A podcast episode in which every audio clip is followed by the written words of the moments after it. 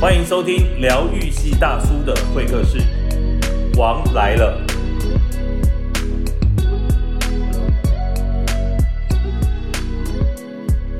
一连到王世军都要连到说啊，他现在很惨，其实他现在还好了。而且我觉得他有一点让我佩服的地方就是，连讲失败他都可以满面笑容有一种优雅存在、那当然他现在回到这个东升机构这个继续他的工作，其实我看到他前面那3个失败，他帮人家填了那么多钱呢、其实接手的都是旧企业，不是自己创业。我真的觉得你有没有想过你不适合创业？其实我后来认真想了，就包含我们后来也开了餐厅等等，我真的觉得，我觉得我这个人生经历，我告诉你，就是当你一脚踩进泥泞地的时候，它那一片都是泥泞地，你要抽身，你一定要断然，你越想挣扎，你就越陷越深，而且人常在走那一步的时候，我们常说那个恶性循环，大家都会讲，对不对？对，那你自己的思维就在那里面一直被推着走，一直被推着走。其实你讲的这个就是我说的商学院理论，就是沉没成本。对，当一个东西已经沉下去之后，你要断然跟他说：“好，我破产，或者是我在这里止损。以前种种都归成这个一片黄沙。”对，还是说我还要再去弄钱来填它，希望它有救？对，其实我一直觉得，如果那个状况已经到达你弄了钱也不知道他会不会有救时，不如把它割掉，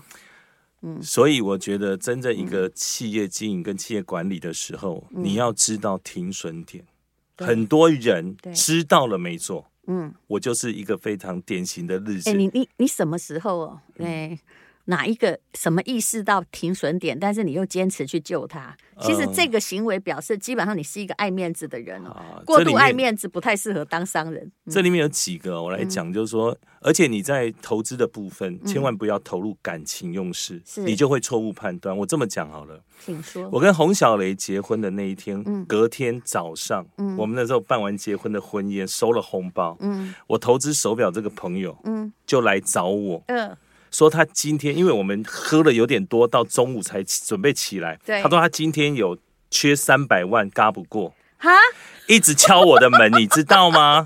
我结婚的隔天，我真的要说这个不善良，我真的要说，然后隔天，然后呢，我告诉你，我把所有收的红包，付掉了那些。金额我就不好讲了，反正他缺300多万嘛，我就让他用塑胶袋装着红包的现金去过他的票了，也没有拍照，也没有签字，没有，那到后面才。洪小雷一定很生气，非常生气，非常生气。而且那个不是只有你的，你凭什么做这种决定？对，我后来才知道应该这样分，我那个时候不知道，不是，因为我觉得你有没有发现你有一个我又看到王世军的一个洞，你有一种传统大男人的自以为是，就觉得反正我很聪明，我决定就好。我们现在谈的都是老我，就过去的我，我要这样讲，对。其实我就说，可是你以前看不出来，你以前本来就是一个，我跟各位说大家不管报纸怎么写他们但是其实洪小雷是一个非常客气温柔的人，然后至少对我们都是这样，是，其实他个性，而且从来没有任何的势利眼，他就是一个，对，就是很会。我这一集会被谈太多的他对，不好意思，反正也沉没成本了啦，顶对啊哈。然后王世军是一个彬彬有礼的人，就是说他跟你开的条件或他跟你讲的事情，其实如果是怎么样的话，他自己都会扛下来，他会 OK 的，对不对？就是承诺的，其实到最后的那一刻，我们都希望做到。那样的一个朋友，第二天已经图谋你的要收你的礼金，真的耶，去负债，然后你把。不带他带走，他到底有没有还啊？没有啊，就后面就一路下去了。就是我投资他这个，就后面就一路下去了。你是之前投资他，还是他扛了布袋之后？我之前就投资他一部分，扛了布袋以后，我又再要去挽回我之前投资的，所以我就是这样一环现一环这样。他其实我把我多年的积蓄，我告诉你，我把我多年积蓄跟我所有的房子，都投在手表上，都被这样累积完了。我觉得他是把你当失主了，从你决定要投资他的那一刹那起。我觉得不是他把我当失主，是我自己把自己当失主。真的就是你其实一直相信自己能力挽狂澜，对，你讲对了，所以就是我讲的那个剧本男主角自己以为我就是拯救世界的那个人，眷村长大的，对，爸爸是空军英雄之类的，不是不是，常常会有这种情节。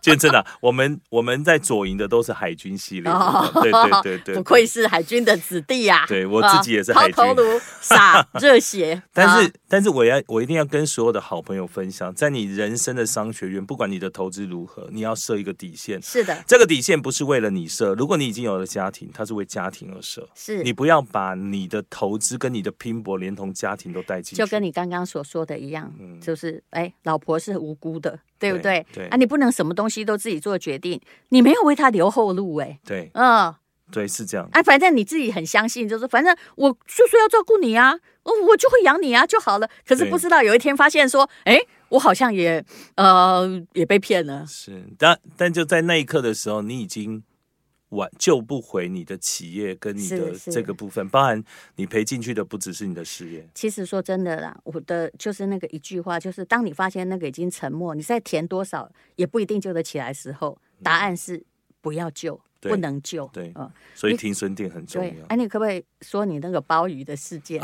我知道你那个鲍鱼跟某人就是打过官司啦。对对啊，但是那个某人我后来发现跟很多人打官司。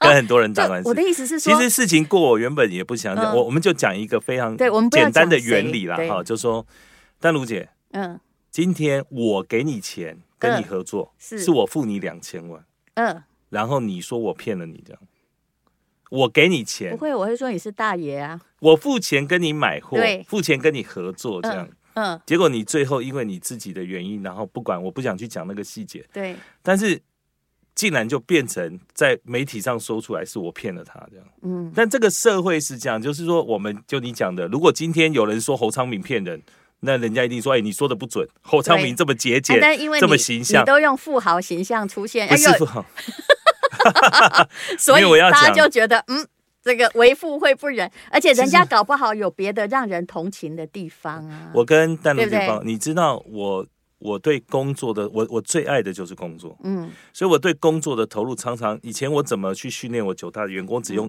30秒讲，就是我有一天在巡卖场，我常常巡卖场，假日就带我小孩巡卖场，然后呢，那时候我们中小店有一家，对对，生意很好，那我就看我的员工就很卖命的在放笔，他排货架嘛，因为缺货就补货，然后有个人进来就说，请问一下这个你们那个比如说某某什么在哪里买，他就笔往后面，他继续放他的架这样，后来我就有一天早上停止我所有的连锁店，那一天集中大家在我的公园路的店来上课，我说各位可能误会了，你们来不是为了把商品摆到货架上，是因为要把商品摆卖掉才会把货架上，所以你本末倒置了。是，所以我就让他们去训练跟演练，是客人问要买东西，他要买那是第一要素。是，因为所有的这些，第一个的他就已经是你的门店的店员，就是你的业务员。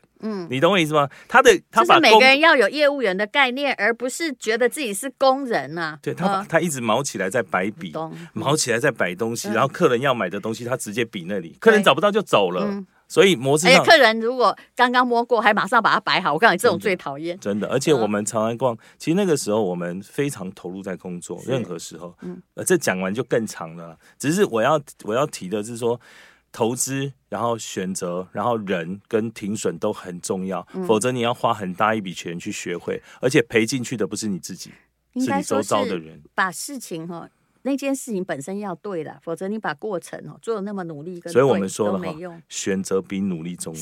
是，真的选择比努力重要。选择错了，后面都错嘛。真的那个努力都是丢进洞里面嘛。你看有一个那个话讲的多好，就是猪八戒选对了团队都能成佛，对吧？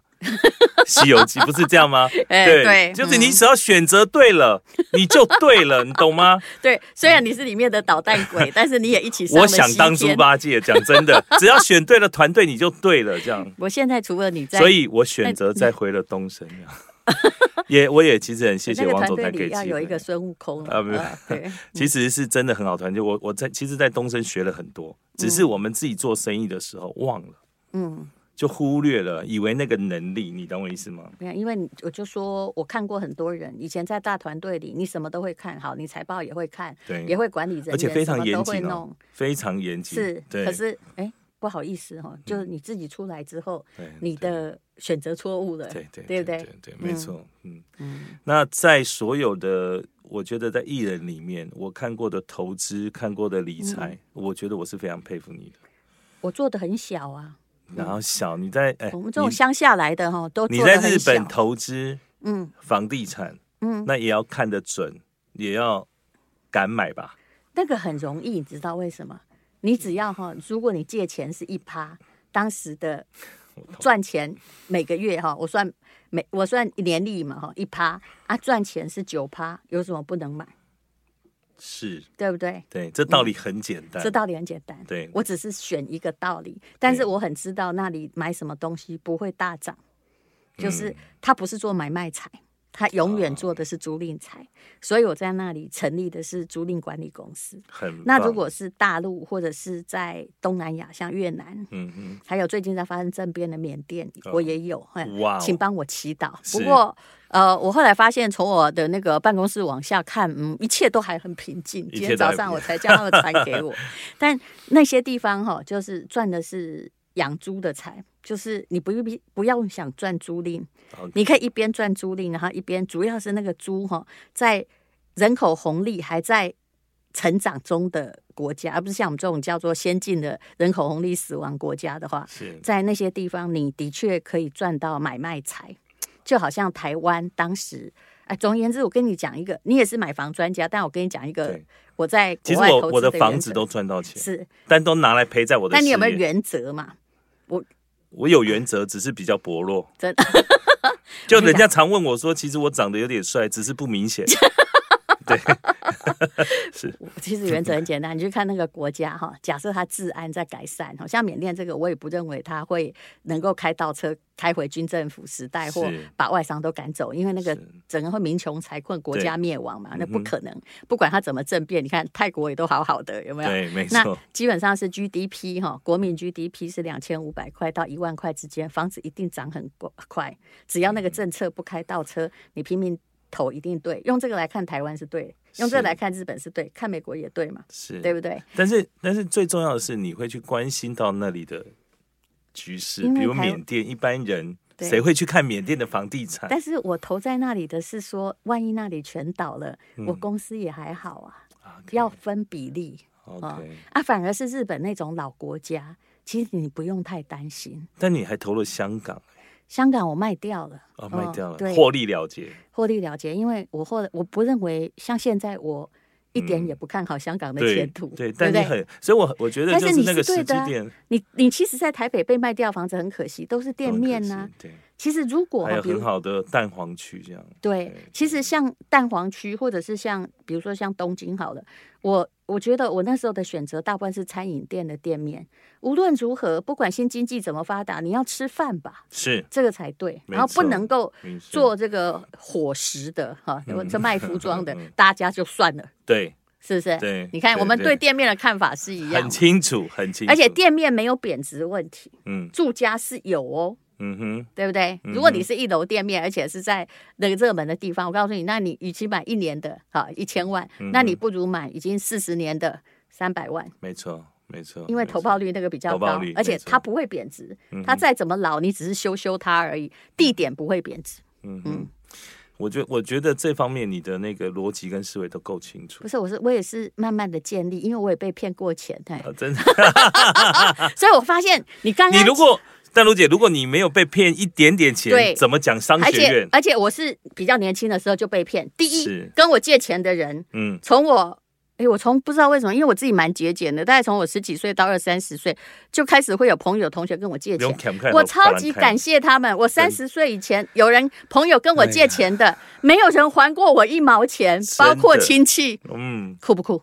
那酷。可是这个是要，但他很早就帮你建立了这道防线。对。而且那时候反正我没有太多钱可以借，顶多是10万20万，对不对？那但是后来你就学得非常的清楚，这很重要。还有你的故事告诉我们呢，不要去填洞。其实你看阿姨什么鲍鱼，其实都不是你的厂牌，对不对？对，还有那个某表，我不知道哪一个，反正总而言之也不是你的。但是后续在 RE 这一块，其实我们现在经营的还不错。为什么？就是那个品牌是你的，我们是跟他等于是一种永久代理。在跟香港人做生意很简单，他就像你租房子，你只要继续付房租，他就继续给你住，合约是这样签，不管那个中间有谁怎么搞你，对不对？他的模式是这样，要不然我们怎么会去投入？你看一投，我觉得你那个阿姨鲍鱼发生的事件我现在也不好说的太清楚，因为大家都是朋友。对，我必须说。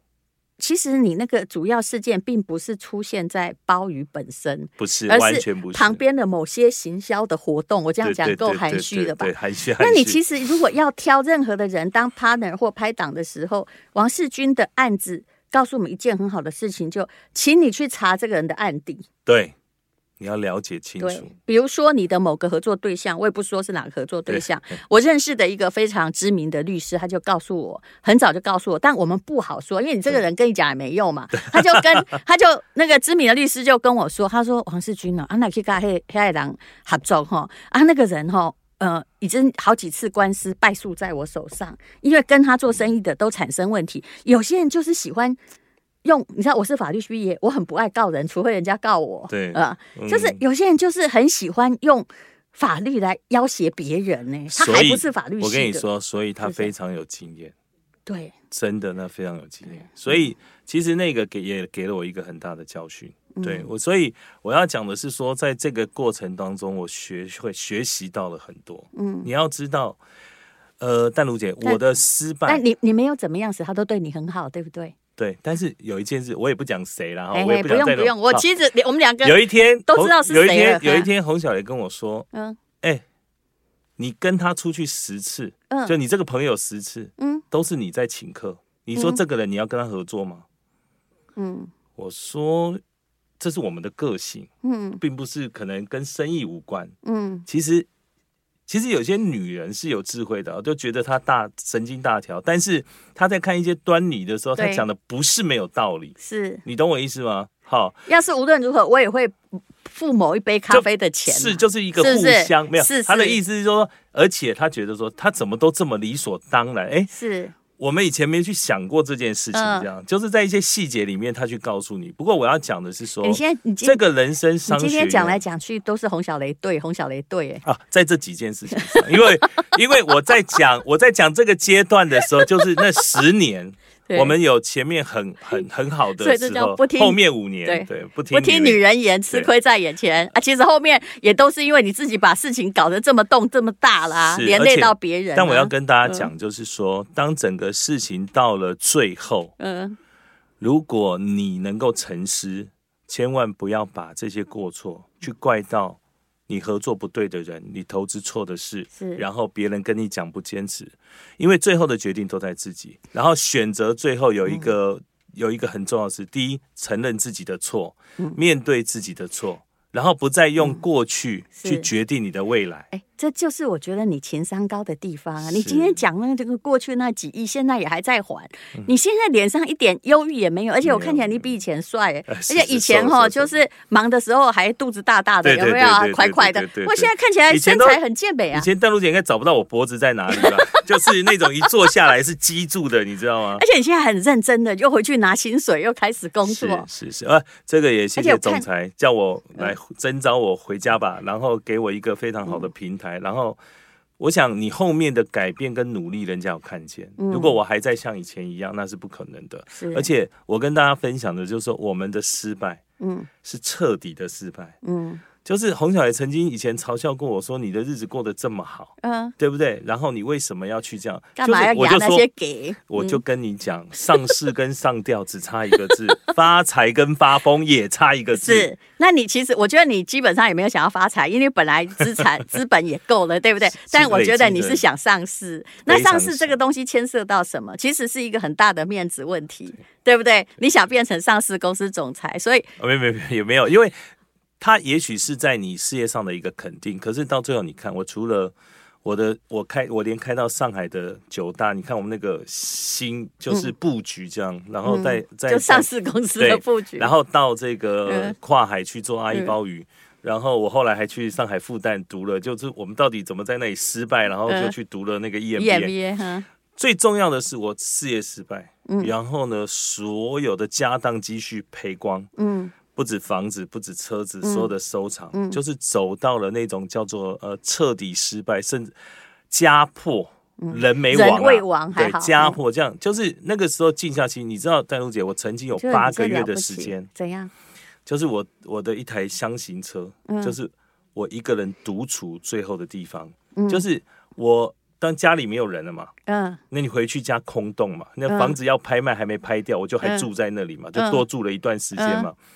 然后呢，因为以前回到家的小孩，开心欢笑声，吃饭，早上煮，假日还煮东西给他们吃。后来因为他们搬走了，就我一个人，我就住在最小的房间里。我不骗你，什么来自星星的你啊，《甄嬛传》我都看了5、6遍了，你知道吗？因为晚上的时间你一个人就是看到睡着这样。然后，而且更大的重点是什么？就是你每天买的，我后来在那个忠孝东路有一家刘兰香自助餐，我不知道算不算天啊，我就在那里包的便当，我就在车上吃，因为在家吃太感伤了，对，在车上比较不会寂寞，对。然后我就经历了8个月，找出了我开始去慢跑，我觉得人要过去，然后我开始找机会，因为你知道人缺大钱就是倒了嘛，生意做不起来，缺小钱要人命，小孩还要养，对不对？